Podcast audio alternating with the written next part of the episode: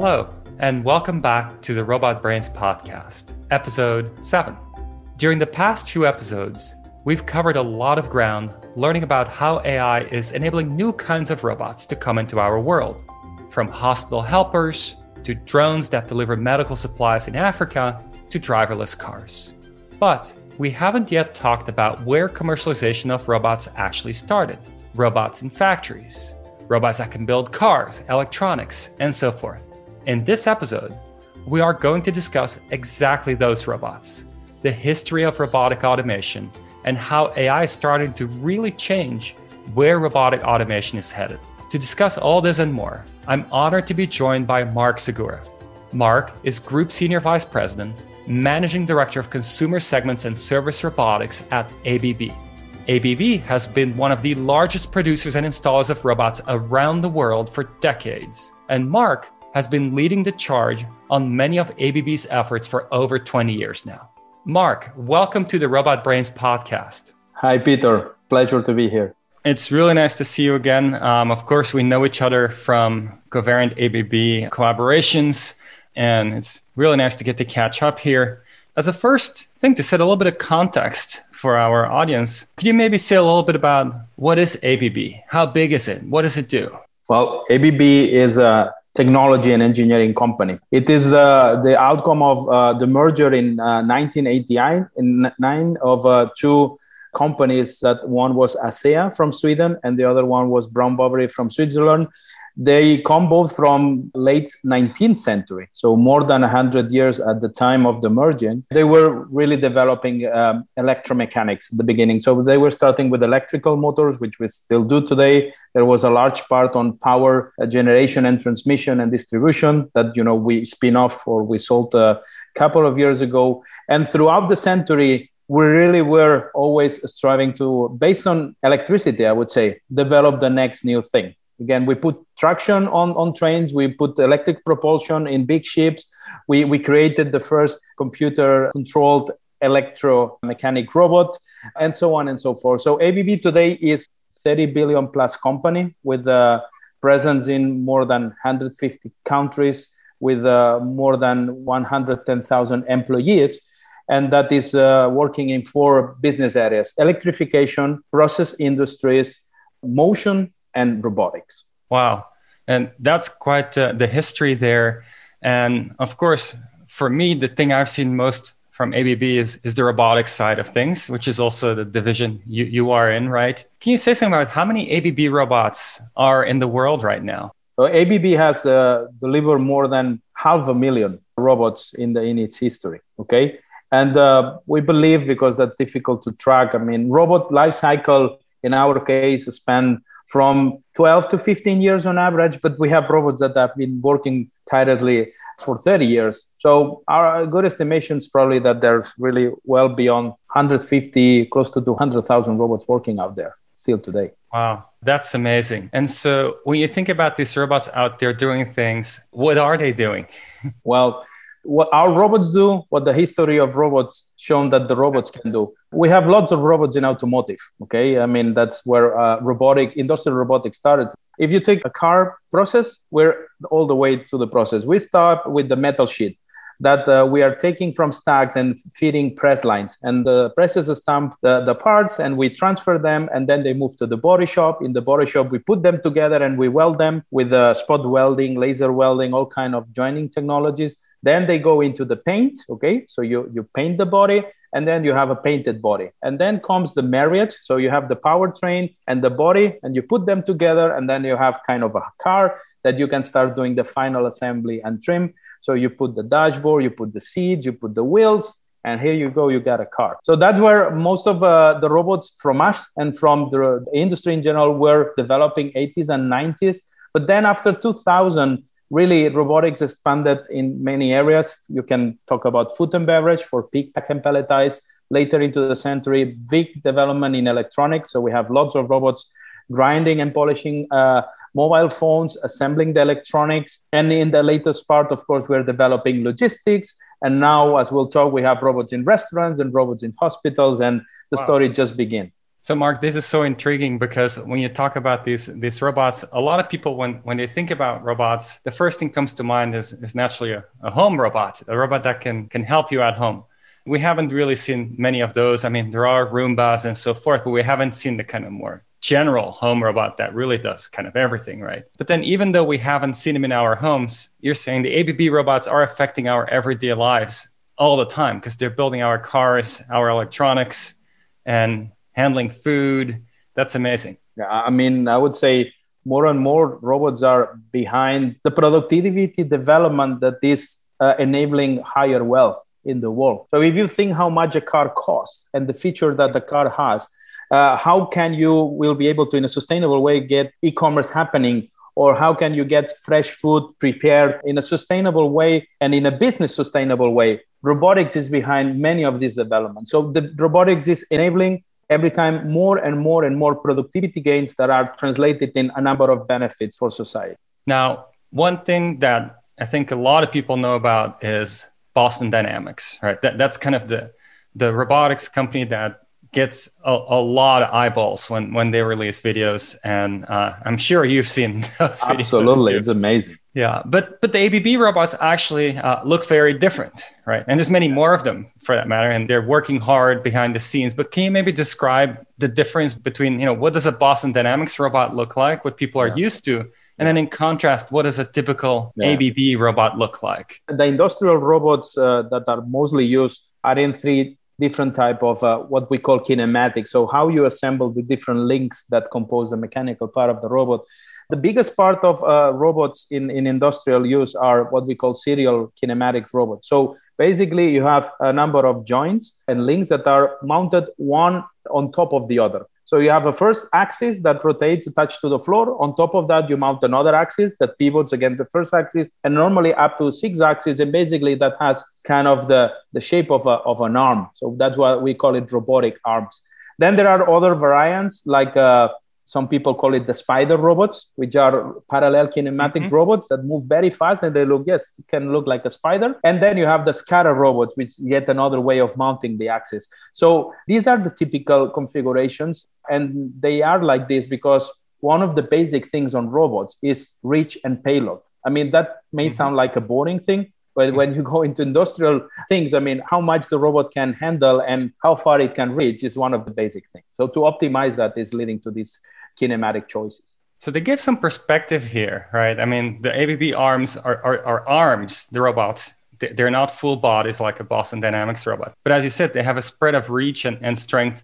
Can you say a little bit about how strong are the strongest ABB? Oh, yeah. Arms? So that's super interesting because, I mean, we have robots like YuMi. By the way, YuMi is a dual arm robot. Uh, many people have seen is the more, let's say, egg catching robot that we have because it, it has kind of a human torso and two arms. And, and, that can lift as little as half a kilo. So it's, it, it's a pretty low payload robot because it is designed to assemble chips into, into electronic boards and stuff like that. Mm-hmm. And then you go to the robots that are carrying these spot welding things. They carry some uh, few hundred kilos. But then we have our larger robot, 8700, which is a Titan of four meters high, which can carry one ton and one can ton. basically lift a car or lift, a, yeah, uh, complete a stack of pallets, stuff like that. Wow. So that robot, it lifts a car, no problem, is what you're saying, just on its own. Yeah, absolutely. It's used as an elevator sometimes. Wow. That's that's amazing. And then on, on the other end of the spectrum, you, you have the YuMi, but you also have these spider robots you, you yeah. just mentioned. And I'm also really intrigued by those because, as I understand, they can go really, really fast. Can you say more about that? Yeah, yeah, of course. I mean, th- th- these are the, the Delta robots, spider robots, parallel kinematic robots. The beauty of those robots is that, as I said, in the serial robots, every axis is mounted on the previous one. So you imagine the inertia that the first axis has to move the, the all the rest. So this makes them with less acceleration. But if you want to go super fast, and these uh, are the videos where we are picking cookies and putting them into the blisters or into the boxes, uh, you have a robot where it is mounted in a way that every axis is independent, is parallel. So you have very low inertia, you can go very fast. And uh, these robots are, are hitting rates where you can make half a second cycle time. Can you imagine? You cannot even see it. So half every second, it picks and places two parts. Now I'm imagining, I, am just trying to do the math in my head here, like two per second, like yeah. it's like 120 per minute, 7,200 yeah. per hour. Well, if anybody wants to eat cookies very fast, this robot can, can keep up, I guess. Absolutely. wow. These robots, they're in so many places all over the world helping out. And you yourself actually have spent a lot of time, as I understand it, to go out and install these robots, design new installations, figure out what's the right robot, and so forth. You've been deploying robots all over the world. Yeah, um, yeah. I'm curious about about some stories there. What are some of the most memorable yeah. robot installations you've done? There's really, really nice memories at the beginning of my career when I graduated with engineering out of the university. I immediately joined ABB, and I'll tell you a story how because it seemed like it was a destiny that I would end up here. But I mean, I, I went into ABB in, in July. I was told, okay, here you have the flight tickets. Our robots are the orange ones. At that time, they were orange, by the way. I spent the first three years in installations. So in places like Ford in Melbourne, in Australia, in uh, in Renault in, in Spain in car factories, and then I was long time in General Motors in, in Mexico, setting up the new factory in Silao. So I mean, robotics was very different at the time. Although we're talking '98, so I mean, it's not. I mean, it's the infancy of robotics, but still, in many of these factories, robots were. I mean, a low percentage. There was still a lot of manual things. I remember very well the startups because some of these projects were summer shutdown so while you were doing installation, there was no one in, and they would came in the 30th of August at uh, five o'clock in the morning to start the shift at six, and there was a lot of people around you, basically looking at you, sticking to the fencing. Okay, and you had all the pressure to just push the button and uh, feel like everything would start to move. The robots the machines and the parts starting to flow through the lines. And that was really exciting because it was a feeling of novelty. It was a feeling that of, of wow this is something new. Over time this has this feeling has is a bit gone. There's still the emotion of starting up an industrial system with all the complexity and risk that it carries. But at those years was a lot of, of the novelty okay in places like Iran, in places like in Turkey, uh, it was uh, some of the first robots we were installing those years. So, I mean, people was really, really excited about it. That does sound really, really fun. Now, as you said, you're stand there, you've got to press the button, it's got to get going. Because can you say a little bit maybe about what a car manufacturing line tends to look like? And and then how you go about thinking through the robots that go into this? Well the first thing you must know about automotive industry is this a, a very advanced industry in terms of operational efficiency and optimization okay? So if we can get the cars at the price that we get the car is because this industry has been decades improving quality system improving optimizations. Everything is born then six sigma lean all that comes out of automotive. So they're very good at that. And what that means is that the expectations in terms of reliability to begin with are very high.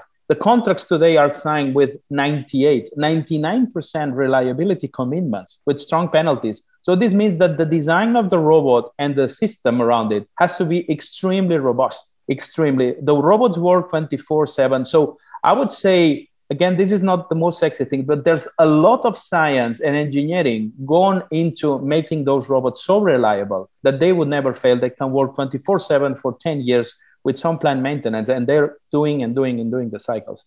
So that's a very big consideration when you think about industrial robotics. Uh, the second one is, is performance and through output. The payback of the robots in this industry is about the productivity gains, how much cars per hour you come in. So optimization of motion and optimization of speed is the other big thing. So the robots have to be reliable and the robots have to be as fast and as accurate as possible. And that again has driven a lot of technology development in controls and so on and so forth. But this is really, really high demanding. That then, of course, when you go into other industries, you find other challenges, but at least these are already at the highest level, I would say. Now, when you think about these things, it's kind of intriguing, right? Because you're saying there are big penalties. Like, what does that mean, big penalty? It sounds like if a robot stops for, for a few minutes, that, that's real trouble, right? It is real trouble because, I mean, every second the line is a stop, is less cars produced. And that has, of course, an economical impact. I mean, this is true for most of the manufacturers. But what happens in automotive or has happened so far, when it comes to the core processes, everything is one line So you don't have parallel possibilities. If you stop the line, you stop the factory. That's always what they tell you. You're going to stop the, you don't want to stop the factory. And stopping the factory, of course, is not what you lose in that station, is the whole thing. So the typical contracts in automotive foresee indirect and consequential damages, meaning that everything that we're losing because of you, you'll need to pay us. That is the contractual setup. Luckily, things never end up uh, or almost never end up that way because, of course, there is a collaborative approach. But this is really to set the framework or how serious things are in this industry. So I got to imagine here, here you are, you effectively just graduated from college. You, in July, right after graduation, yeah. you start working at ABB, you start traveling the world, yeah. installing these things, but you barely graduated, and people are telling you if your installation comes to a stop, this is the penalty. The first one was in Renault, okay? It was a summer shutdown, and um, we were really late, I can tell you. I mean, when I look back, I mean, we were a bit brave by then. In general, things were a bit less professional. I mean, the robotics industry, how you were doing projects, it was was kind of developing. So we were very tight. And the, the Renault plant manager came down to the shop floor, okay, and uh, he said he came. It was a two meters tall guy, okay, dressed in a, in a suit. I mean, you're really fucked up. Sorry for the language, but I mean, he told me that, and I was looking up to him. I said, with my teach pen on my hand, I'll do my best, man. But I mean, I know what's what's implication. So that guy today, uh, Jose Vicente Los Mozos, is the head of Renault operations. So he was there. Now he's the he oversees the whole Renault factories in the world. Then later, I went to General Motors in uh, Mexico, and the project manager was a very fantastic person, Rick Carmona, coming from GM uh, in North America. And we had a big problem because it was a press shop. So there was several press lines and they stopped the largest one for us to put the robots and they sent the dies to a supplier, to a tier one. So while we were doing the job, the tier one was stamping the parts for the to be assembled. But one day they got a call from the tier one. Our press is about to break. And there was no spare press in Mexico. The parts were so big, it was the, the suburban truck there was no other press in, in Mexico that could do the job. So then they called me at the hotel, four o'clock in the morning. You come here now. I drove to GM, said, you know, we ha- don't have a press. So you need to get that running. I had four weeks of window. They asked me to do it in four days. Okay. So I said, that's impossible. so then he took the phone. He, uh, he called Detroit. Okay, Marc, we're going to fly the parts from Detroit and you're going to pay for that. So I said, okay, look, I was 25 and I said, can I call my boss? It's like the lawyer's call. So I said, and then I, I couldn't call Spain because it was uh, still, uh, they were not in. So, I mean, uh, and in the end, we, again, through collaboration, because in reality, then everyone has to work with the same objectives. We had a hybrid. Uh, so we put the robots, but we were operating with a button in manual, okay, in one station, and then you had people on the other one. So day and night, day and night, we were putting the robots one by one but you need to imagine the picture. Every single part stamped at the body side that was coming out of the line the people was running to the body shop. They would not even put it in containers. Can you imagine the stress? Mm-hmm. they were running to bring the part to the welding line where normally you would put in a container it would be in a warehouse and in 24 hours normally they would pick it. It was just real time. That was really really real time or just in time production for three weeks till we managed to get stabilized. But that was tough. That sounds like quite the adventure. As a just you were working there for just a couple years but being put in charge of so many responsibilities. Stakes are high in manufacturing every single time it seems.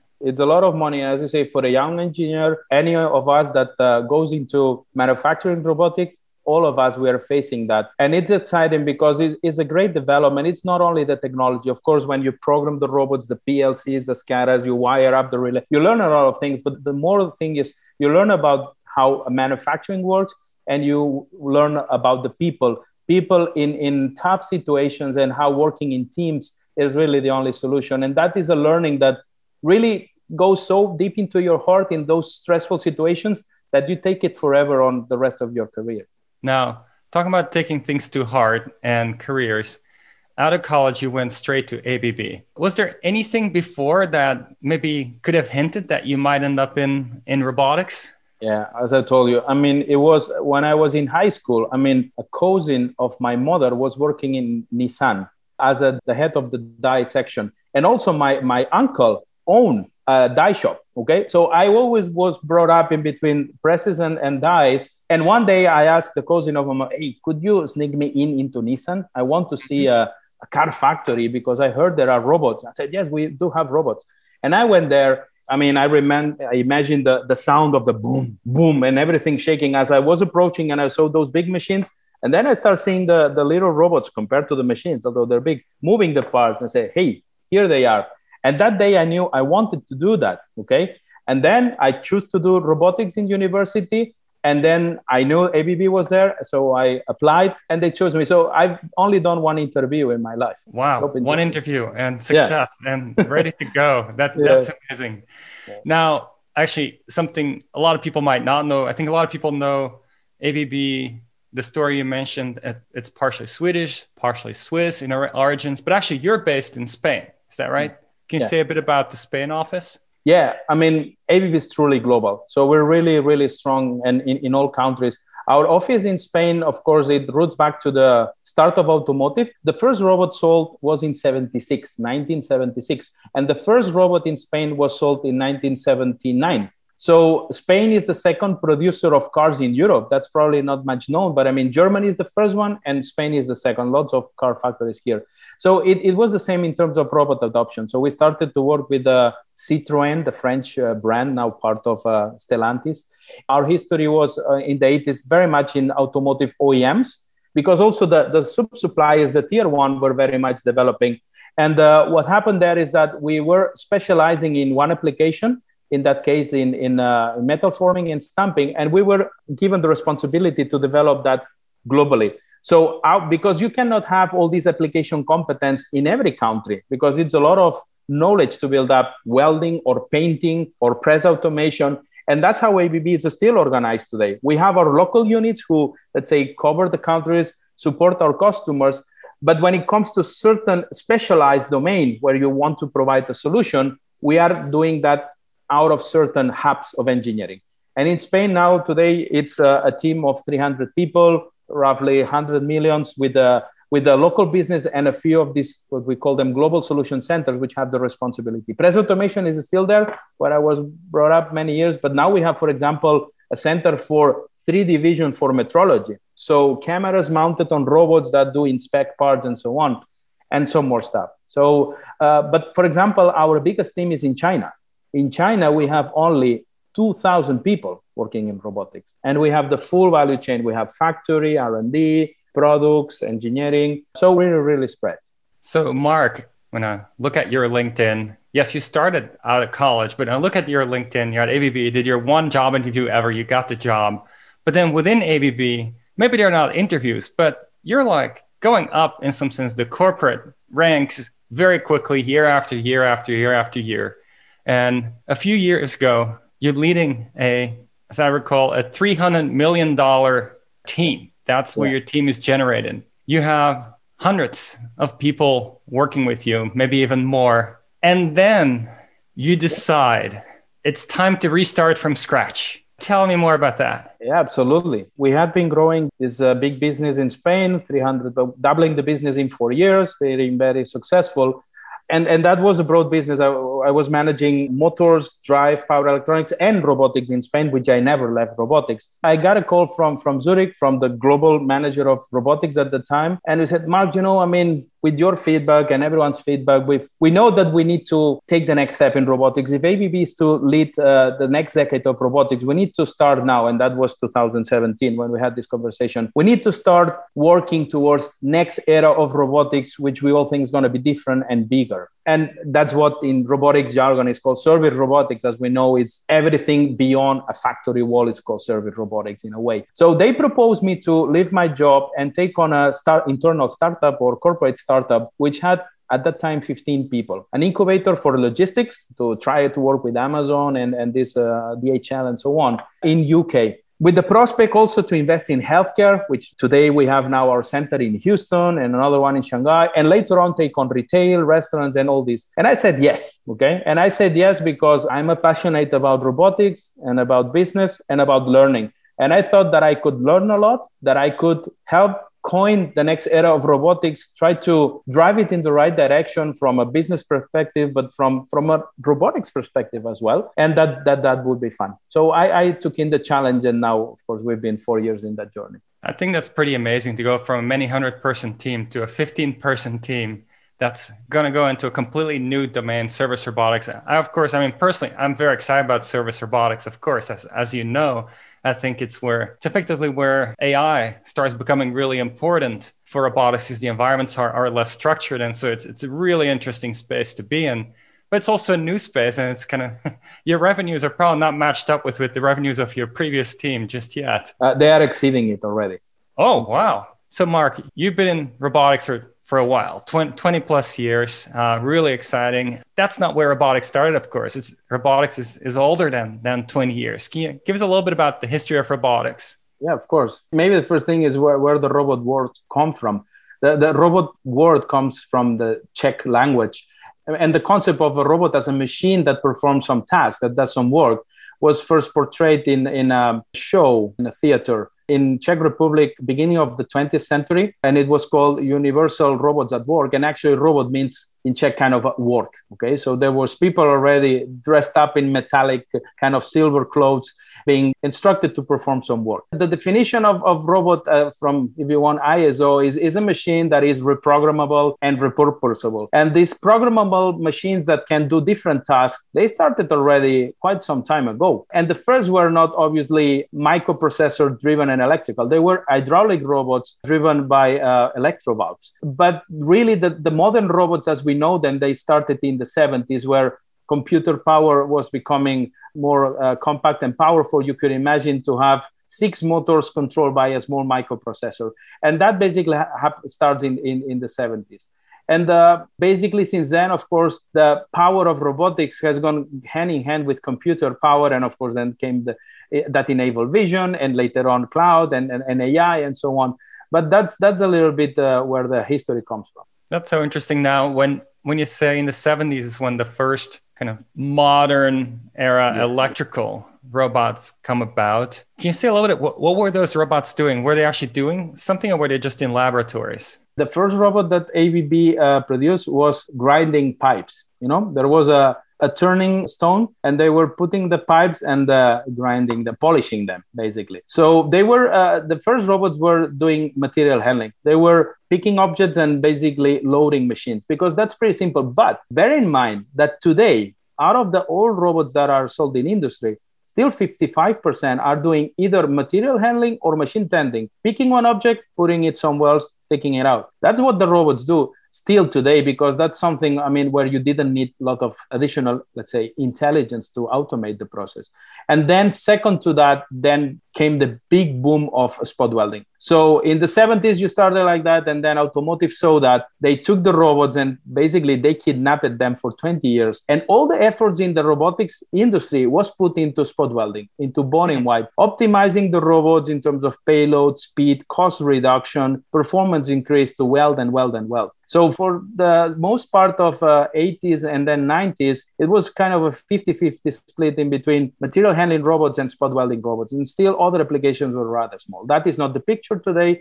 However, material handling, machine tending still accounts for the half. Now, Marc, when I think back in parallel to AI history, to your robotics history there, back then, AI wasn't that capable compared to today, obviously. So, what should we think about? Was there any kind of AI in those robots? Were they using cameras? No, no, no. Of course, one of the things that defines robots is that they have input and output. And uh, those days, you barely had some digital inputs and outputs from limit switches, proxy sensors, stuff like that. You may have some, for some process, some analog sensor of temperature and pressure. So the robot could have some kind of PID loop in some more of an um, analog process but very very simple. Many of those installations would not even have a plc so you can imagine the number of ios the, the, the, complexity of the logic. They were basically starting with the really really dull and dirty uh, things that were not safe and also the things that humans would not get the quality right and you can imagine a welding shop with all the fumes and the sparks. That was really really a very tough place as well as paint shops and so on. So that's what really drove uh, it at the beginning. But definitely note ai everything had to be built around the limitations of the robot. And that was driven also the type of applications robot were applied. Now you talk service robotics. Um, you hit upon a few things, and I'd love to talk about all of them separately. So you mentioned logistics, logistics. you mentioned medical, you mentioned food. I'd love to start with logistics because that's one where, where we intersect quite a bit, of course, in a partnership with, between Covariant and, and ABB.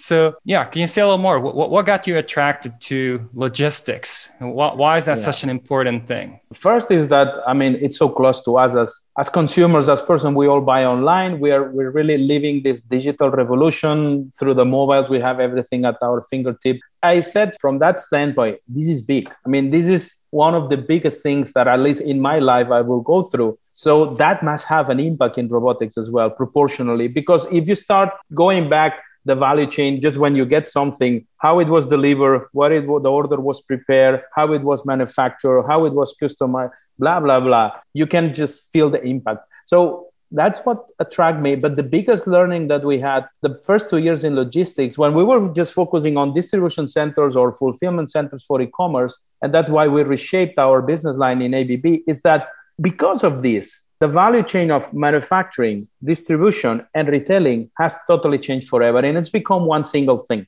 Okay. If you want to understand and win in this business of selling something to consumers, you need to, sorry, you need to understand the whole thing because everything is interconnected. Today, a brand like, I don't know, Procter and Gamble can sell directly to a consumer through a web and they can bypass the 3PL and the retailer that was their only channel to market. Can you imagine the disruption? The same way around, if you're a brick and mortar and you have to compete with e-commerce, you need to figure out how you leverage your assets and your strength. So this is, is a revolution it's a holistic thing. No one knows really what the steady state will be because no one knows. I mean what what percentage of drive through what percentage of uh, in store what percentage of home delivery and that will be different through geographies by the way but it's a very dynamic thing. Now the thing is that all companies involved on this they cannot stay idle. They need to invest and they need to take risk and they need to bet on certain models on certain things. So this is making things on one hand very exciting from speed investment and so on but also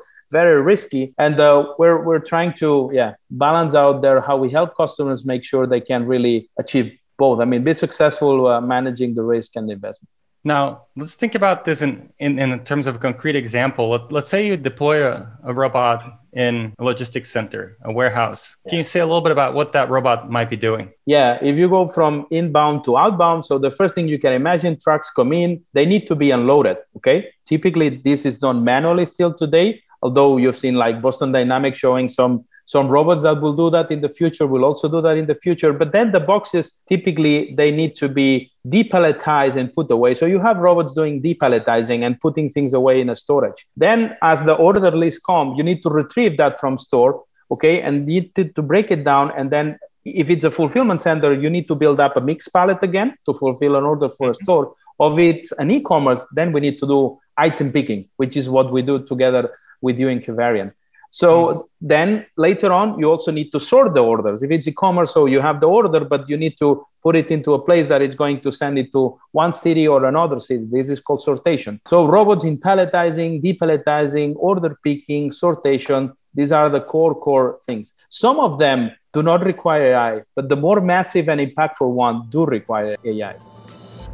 We are dropping new interviews every week, so subscribe to The Robot Brains on whichever platform you listen to your podcasts. Oh, and feel free to drop us a review and share our episodes with anyone you think would like to learn more about AI, robotics, and the people bringing them into the real world.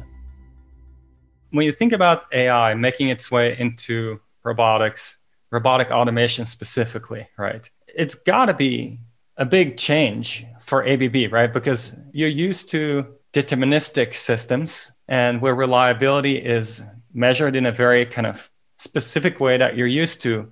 Now you come into AI and you know these are systems that use machine learning to make decisions. So you know how, how did you kind of change thinking about things and how do you you know go about reliability in those settings? This is one of the challenges that I mean the whole industry will need to learn together and get to some new standards there are two things here. How do you assess performance? And how do you model then the business case? Because I mean, when things are deterministic, everything is easy. I mean, you compare Excel to Excel the performance, and you make the numbers because you're going to get this performance and you're going to get this payback. When things are a bit more fluid, uh, how you do that? We thought a lot about it when we started, and you know, the first thing we said is how do you can really compare performance? And the only way to do that is to have a pattern. We created the picking challenge where we put together a number of use cases that every AI would have to compete against the same pattern. So that's the only way we could compare. Now, this is something that we have well established. By the way, we're thinking to utilize that for other AI driven things like hmm. 3D navigation of vehicles. How you would compare a 3D navigation is better than another. You need to create some test. So, but now the challenge is that the, as we are having the first deployments together, is with our customers. Once again, how do we measure our commitment? They are used to to be given. Okay, we're going to do so many picks per minute, and that's it we're going to do some picks per minute. There is a universe of SKUs that we know will work, but you and I know that you can get anything different tomorrow. So, how are we going to deal with that? Once again, we're trying to create a, a framework which we can commit to and that we can be measured upon, that the customers can effectively measure us against, and we can have a commitment. But the tricky thing is that they know that in no case, no one will be able to secure them the complete picture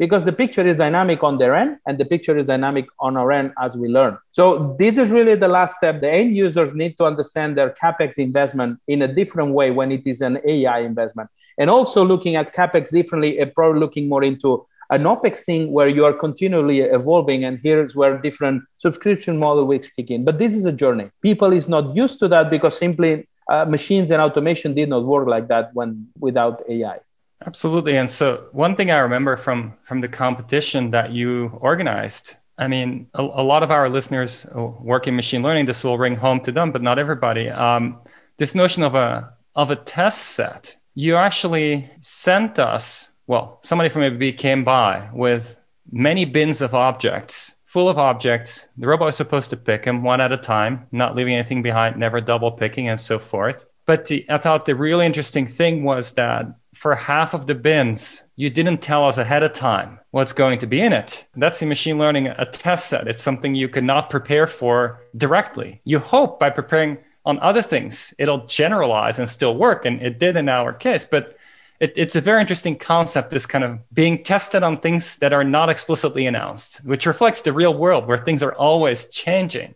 And so I thought that was really, really interesting. And I'm curious if, if there's more things in that direction you've been thinking about and how you evaluate things. Absolutely. In general, either be, I mean, any type of AI, deep learning, or deep reinforced learning, there's some things you're more sure you can do if you've trained and you've tested. But the reality is that if we use machine learning whatsoever, is because we want to cope with some dynamic environment, unstructured environment. Otherwise, we will go back to some more traditional methods. So that is the, the need per se. So for, for item picking, we did it this way. But as I, am telling you right now, think about another use case, which is free navigation. So if an AGV has to move around a warehouse or a factory, yes, you can do some tests and you can test, oh my God, do you identify a pallet? Do you identify a column? Do you identify a person? But in reality, I mean, you're not supposed to see a dog in a factory. But what happens if, if a dog crosses by? So the, the same principles of known pattern and a know, I think will be very important to, to, to check the robustness of any industrial application because ultimately the purpose of applying AI is to manage this type of situations. I couldn't agree more. And, and it's part of what makes AI so exciting, right? This notion that it's capable of doing things that you didn't directly program into it, or at least it doesn't feel like you programmed it directly into it, yet it somehow still can perform the task in this new situation. This is going to change the management of the company because when a manager manages their coworkers of course it's the same thing. The person the employee is supposed to be trained on something but ultimately you don't know their exact performance how it's going to be. So now ai robotics is, is just the tip of the iceberg. But imagine when factories will be 90% of the robots will work with ai and you add on all these let's say percentages of different behaviors and you add the whole thing, it's going to be a total management system because one robot is one thing, but when you're going to have hundreds of robots, that's going to be a total different thing. Yeah, and that's going to happen, right? I mean, it seems the it's, sure path forward. Absolutely. Absolutely, in the short term. Now, Marc, when you think about these problems and how to deliver something to, to a new warehouse, let's say, can you say a little bit about how do you think about the whole concept? Like, how, how do you, when you get asked to deliver maybe an order picking station or a palletizing, depalletizing station. What's the process and you know, how do you go from just that beginning to delivering something? The first thing is is really for everyone's sake to really find out what's if there's a business case behind because it, it is true there's a lot of hype of robotics. Many people just are told by the board, hey, we need to put robots in.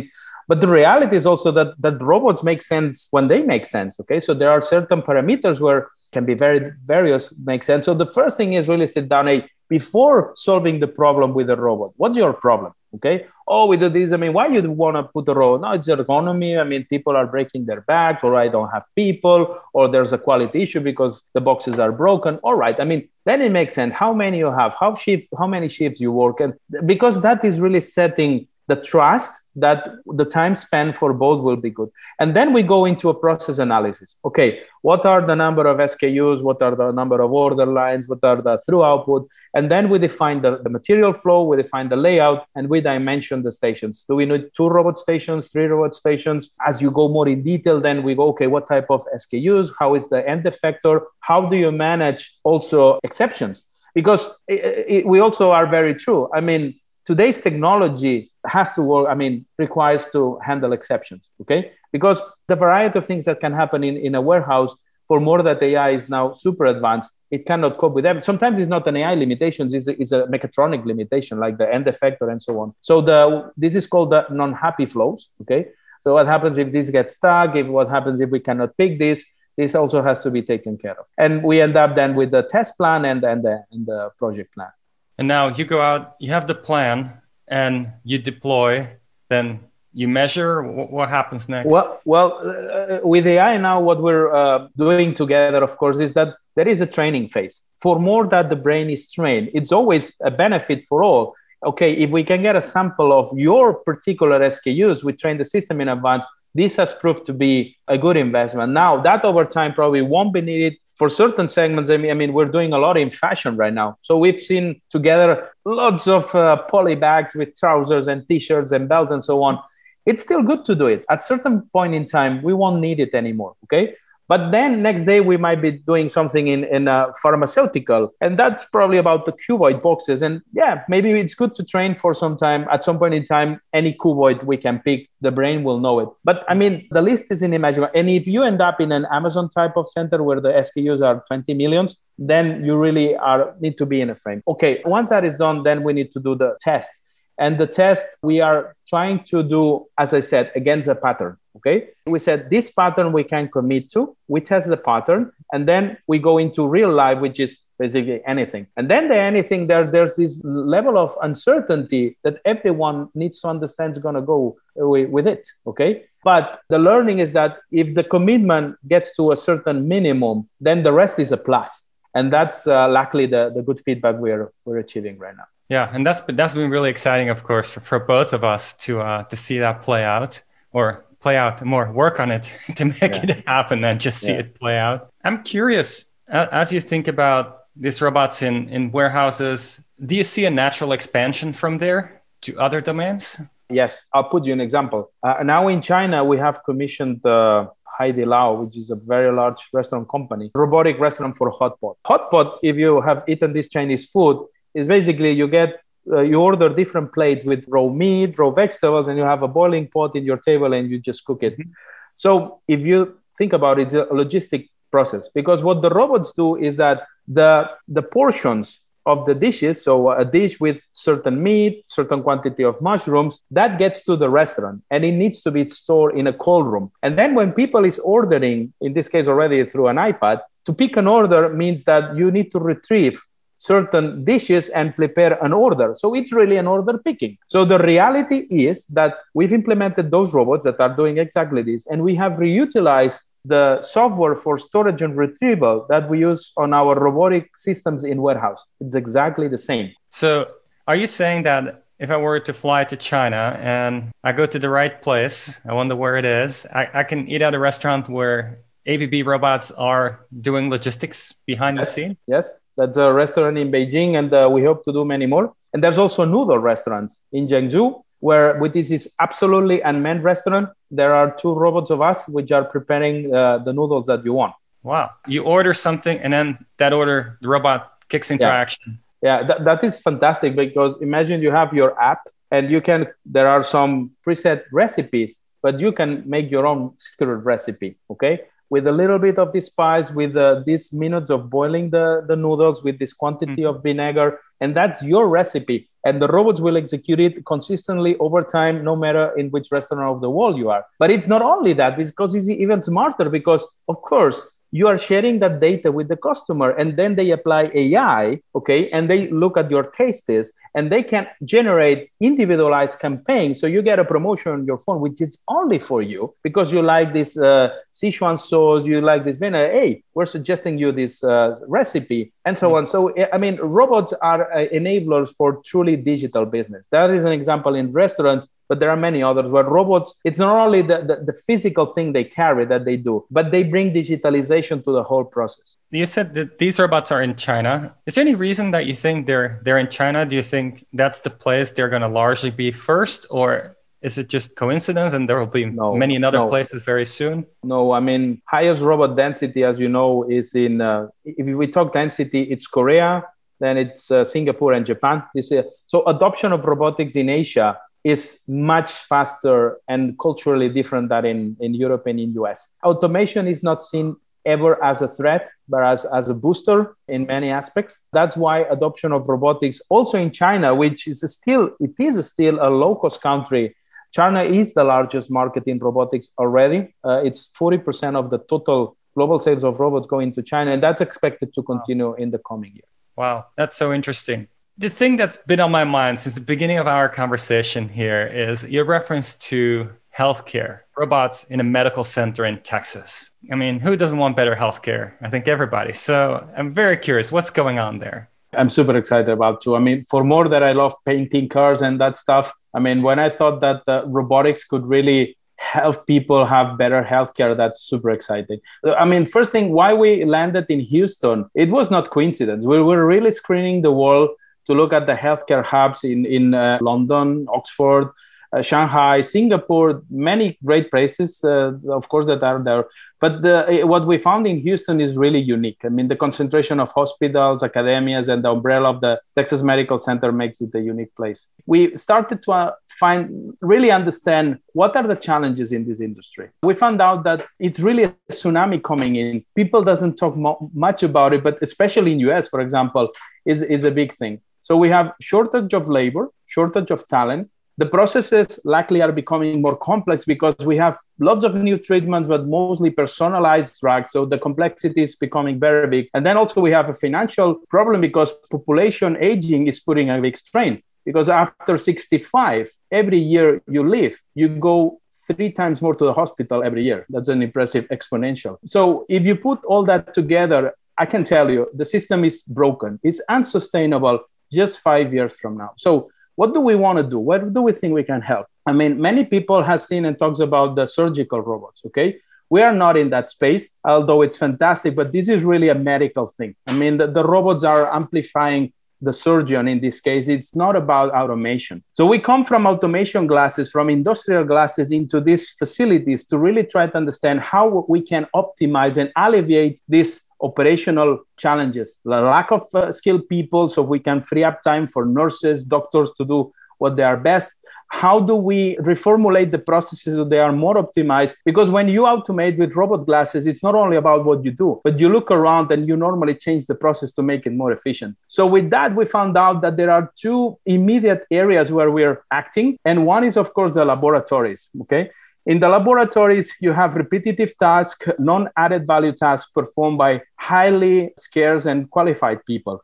And you don't want that. But it's not only that, it's so much everything around the patient that uh, the process have not been optimized. I'll put you an example. The first project we've done in Houston is a very simple one at the, the largest pediatric hospital, Texas Children. The robot will be is loading and unloading blood samples from a centrifuge, which is the first pre-analytical process. You spin the, the blood to separate uh, serum from plasma, and then you go into sugar analysis or different type of analysis. So the current situation was that they had 12 manual machines spread across the lab. And uh, we said, okay, machine tending is an easy application from robots. You, I mean, you have a rack in somewhere, you place it in the same place, you can pick the tubes, load it, and, and spin it. And we did that. So now we have a YuMi robot in the hospital doing this, which is fantastic on its own. But the most important thing is that we analyze the process. And now instead of having 12 machines, we have one with a robot. Because the fact that you put the robot is also driving along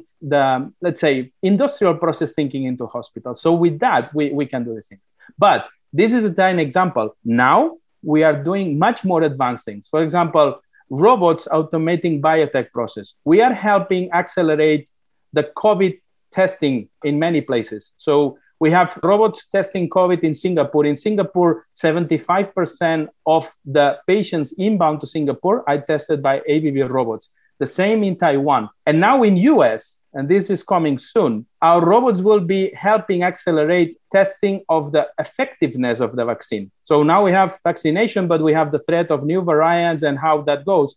The robots will help uh, also accelerate that. The robots are helping to develop cancer treatments faster because we can speed up R&D uh, dramatically. So there's a lot in laboratory automation, Pieter. So Marc, I want to double click on that a little bit. When you say in Korea, you said Singapore, maybe some other places, 75% yes. of the COVID testing is done with robots. Yes. Yes. What should I envision? What, what does it mean for a robot to do such a test? What does it do? Yeah, there are some videos in YouTube. The robots basically, I mean, you, you have the, the samples that come in tubes. So the robots are picking the tubes, are opening them, are extracting the sample, are putting the sample into the analyzers, or well, in, into some plates that hold a number of samples that go into the analyzer. Then we're unloading the analyzers, we're taking the sample, putting them into the right place, scanning the barcode, registering it, and sorting them to the next step of the process. So the robots are basically making the linkage of all the manual and non manual processes, making that faster and robust through robots. That's so interesting because I think when most people think about COVID test, they would think about, oh, somebody's stuffing something up my nose kind of yeah. thing. But so yeah. that's the robot is, is not like in your in your face. The robot is behind no. the scenes doing all the yes. laboratory work to actually yeah. return the result of the test. Exactly. That's why uh, you can get the result in less than 24 hours and cope with this big amount of testing. Similarly, for you said testing the effectiveness of the different the vaccine, vaccine. against different strains. Can you elaborate a bit on you know what, what should we envision when thinking about that? Once again, I mean, you have now people being vaccinated, and there is a concern how effective over time the vaccines will be. But there's also the threat about the new variants. So uh, the medical community and the pharmaceutical community are developing ways to check that through some, I mean, design viruses.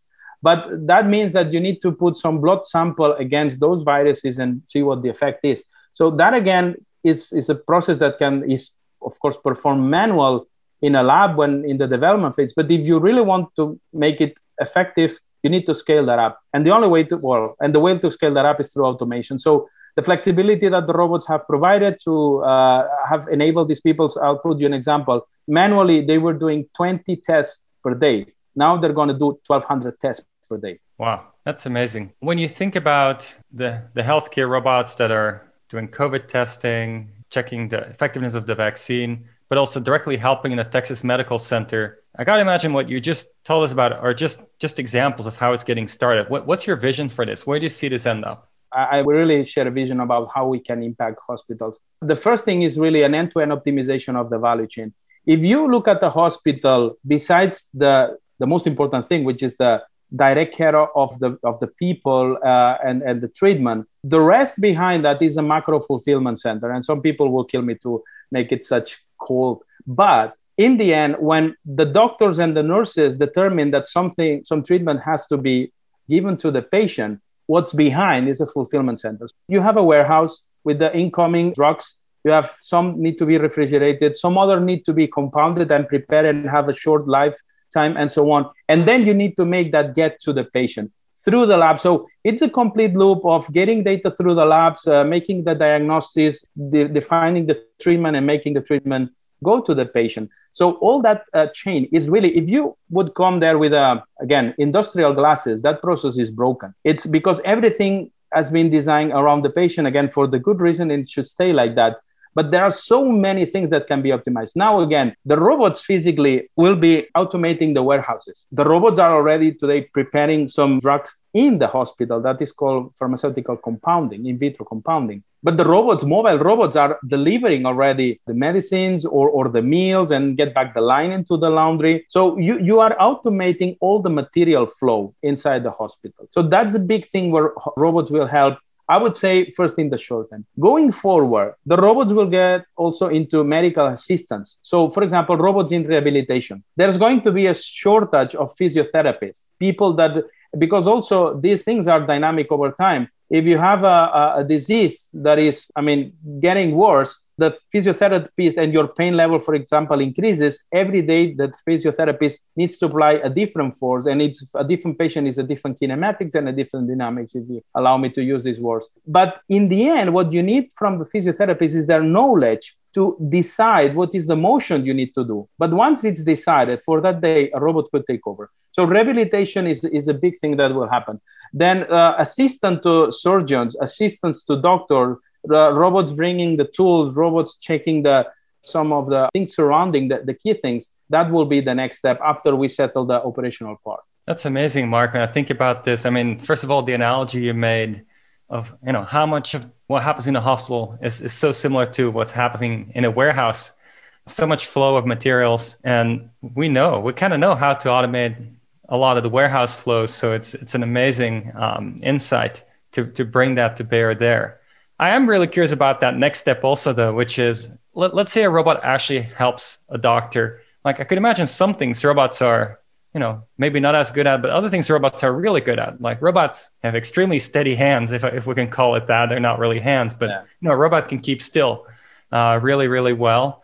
Do you have any thoughts on kind of complementarity of kind of the, the strengths you, you'd imagine robots would bring to these yeah. kind of things? As I said, I mean, surgical robots are a reality. I mean, and they're to grow a lot. I mean, there, there's a, I mean, the big player, the uh, the Da Vinci, famous Da Vinci robot. There, there are many newcomers uh, that will will are coming to the market. Why is that? Because of what you said. I mean, the biggest knowledge of a surgeon is about the anatomy and what it needs to do. But in the past, also it was to be how how steady his or her hand was. But this is something that now a robot can do better. So the, the, the, surgeons are really concentrating in some specific uh, surgeries, of course, not all of them, in really bringing the knowledge of what has to be done and not having to worry about if they have a bad day with their hand or not. So that is amazing. Uh, but that is very specific. What robots are generally good at, as you say, as I mean, repetitive motion, consistent motion. Okay. So anything in these uh, environments that requires, I mean, repetitive material handling, machine tending, handling of goods. That is something robots could do. Now, the special thing though is that part of the hospitals we can still make them the, I mean, structured environments. Some other parts will never make them structure. And then once again, where we're going to need AI, because maybe in a lab you can design the water bench so you're locating the things always in the same place. But if you're going to be in, in, in a in a patient room, I mean, you cannot tell the family you need to leave the, the pills here and there. The, the robot will need to see them and grasp them. Okay. So if we really look at the whole picture of, of robots supporting end to end, AI also will play an important role in, in certain applications. Looks like we have some uh, exciting opportunities ahead there. The list doesn't finish, Pieter. So, Marc, I love the stories on robots starting to make their way out of factories and into warehouses, restaurants, medical centers. It's just fascinating what, what's becoming possible. As I understand it, the stories you, you told us are about things that are happening today. These things are happening today.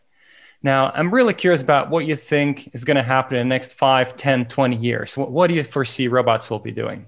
Well, I, I think uh, robots will help in, in many more segments and places, basically powered by a number of technologies that are running exponential. Of course, AI and visual perception is one of them. Take, for example, agriculture. There's like I said in healthcare, there's a tremendous shortage at the corner. In agriculture, is the same. We're truly risking not to have food. In UK, one out of three farmers is, is above 65 years old. Can you imagine that? So no farmers in the horizon.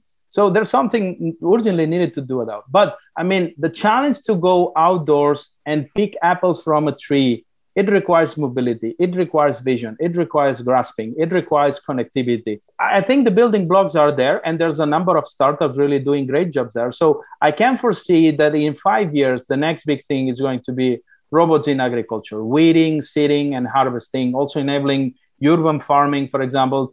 All in all, to gain productivity, save water, have better food at better prices, the things that uh, have happened in automotive may happen also in, in the in this food revolution. Still in food i mean there's huge things in food processing that are and covid highlighted them that are very very tough and risky in in, in butcheries and so on cutting process deboning process that also it, it requires a lot of uh, it's a very com- complex process that will probably also be enabled.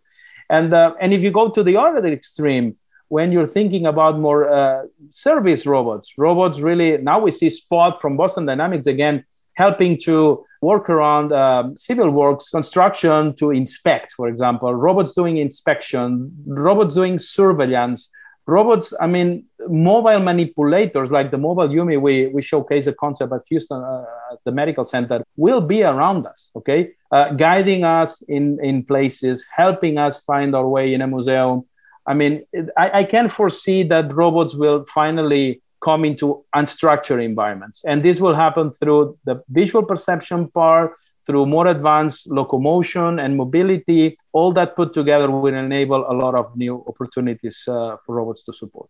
I personally couldn't agree more, Marc. I think I think the the whole AI wave that that's happening right now is, is really going to open up a lot of these opportunities that used to be just impractical to be accessible to robots, but now all of a sudden, if they can understand what's around them, react to it. One big one that's also on my mind, and I'm curious about your thoughts, is recycling. But this is already happening. In US, for example, there's a, a great company called uh, NRT, National Recycling Technologies they are sorting trash with our robots, with our spider robots in this case, because it has to be very fast. They're not the only ones. I mean, there are many companies now that are sorting trash, different type, plastic, separating plastic, separating uh, ferrous materials using robots. So that is a reality. But I'll tell you even more because this is at the beginning. I think that recycling is the future mining. In the mm-hmm. future, mining will be about going into waste uh, and recycling things because some things basically we will run out unless we go to Mars, and robots are already there before us, by the way. So um, I, I, think uh, robots will play a huge role in the in the future commodity market because we'll go from mines to recycling. That's so interesting. Thinking of the what currently we consider our, our waste dumps is going to be our future mines to dig out all the valuables that we're just yeah. failing to, to recycle today. You mentioned Mars. Any thoughts on putting an ABB robot on Mars? well, yes. I mean, of course, I mean, our YuMi robot is super light and it has already caught the attention of some of the space agencies. I cannot disclose more, but definitely. And some of our team members have uh, worked in, for example, robotic arms in the International uh, Space Station. Jordi Artigas, that is working very close with you, he was working in DLR in Germany. So robots of course are, are today already uh, a very important part of uh, space missions and i think that they will be fundamental for uh, mankind to really conquer moon conquer mars because in those places the things that on earth are meaningful there they will be amplified because the risk and the conditions will be much more uh, difficult so it would make probably a lot of sense to have robots risking their gearboxes instead of us doing a number of things yeah, that makes a lot of sense to me. I mean, just recently, Elon Musk said we might not make it back alive, anybody who goes to Mars. So, I mean, it seems nice to be able to send some robots for now. Marc, this has been an absolutely wonderful conversation. Learned so much. Thank you so much for, for making the time. Thanks to you, Pieter. It's, it's also exciting to, to talk with you as always. I really follow your pod, podcast. I, I think they're very pedagogic and illustrative for everyone that really wants to learn about AI and the future of technology. Well, and we just wrapped one more today. Hope people will enjoy it. Thanks a lot. Now, we covered a lot of ground with Marc in this episode, but I'd say we've still barely scratched the surface of all the changes AI will bring to robotic automation.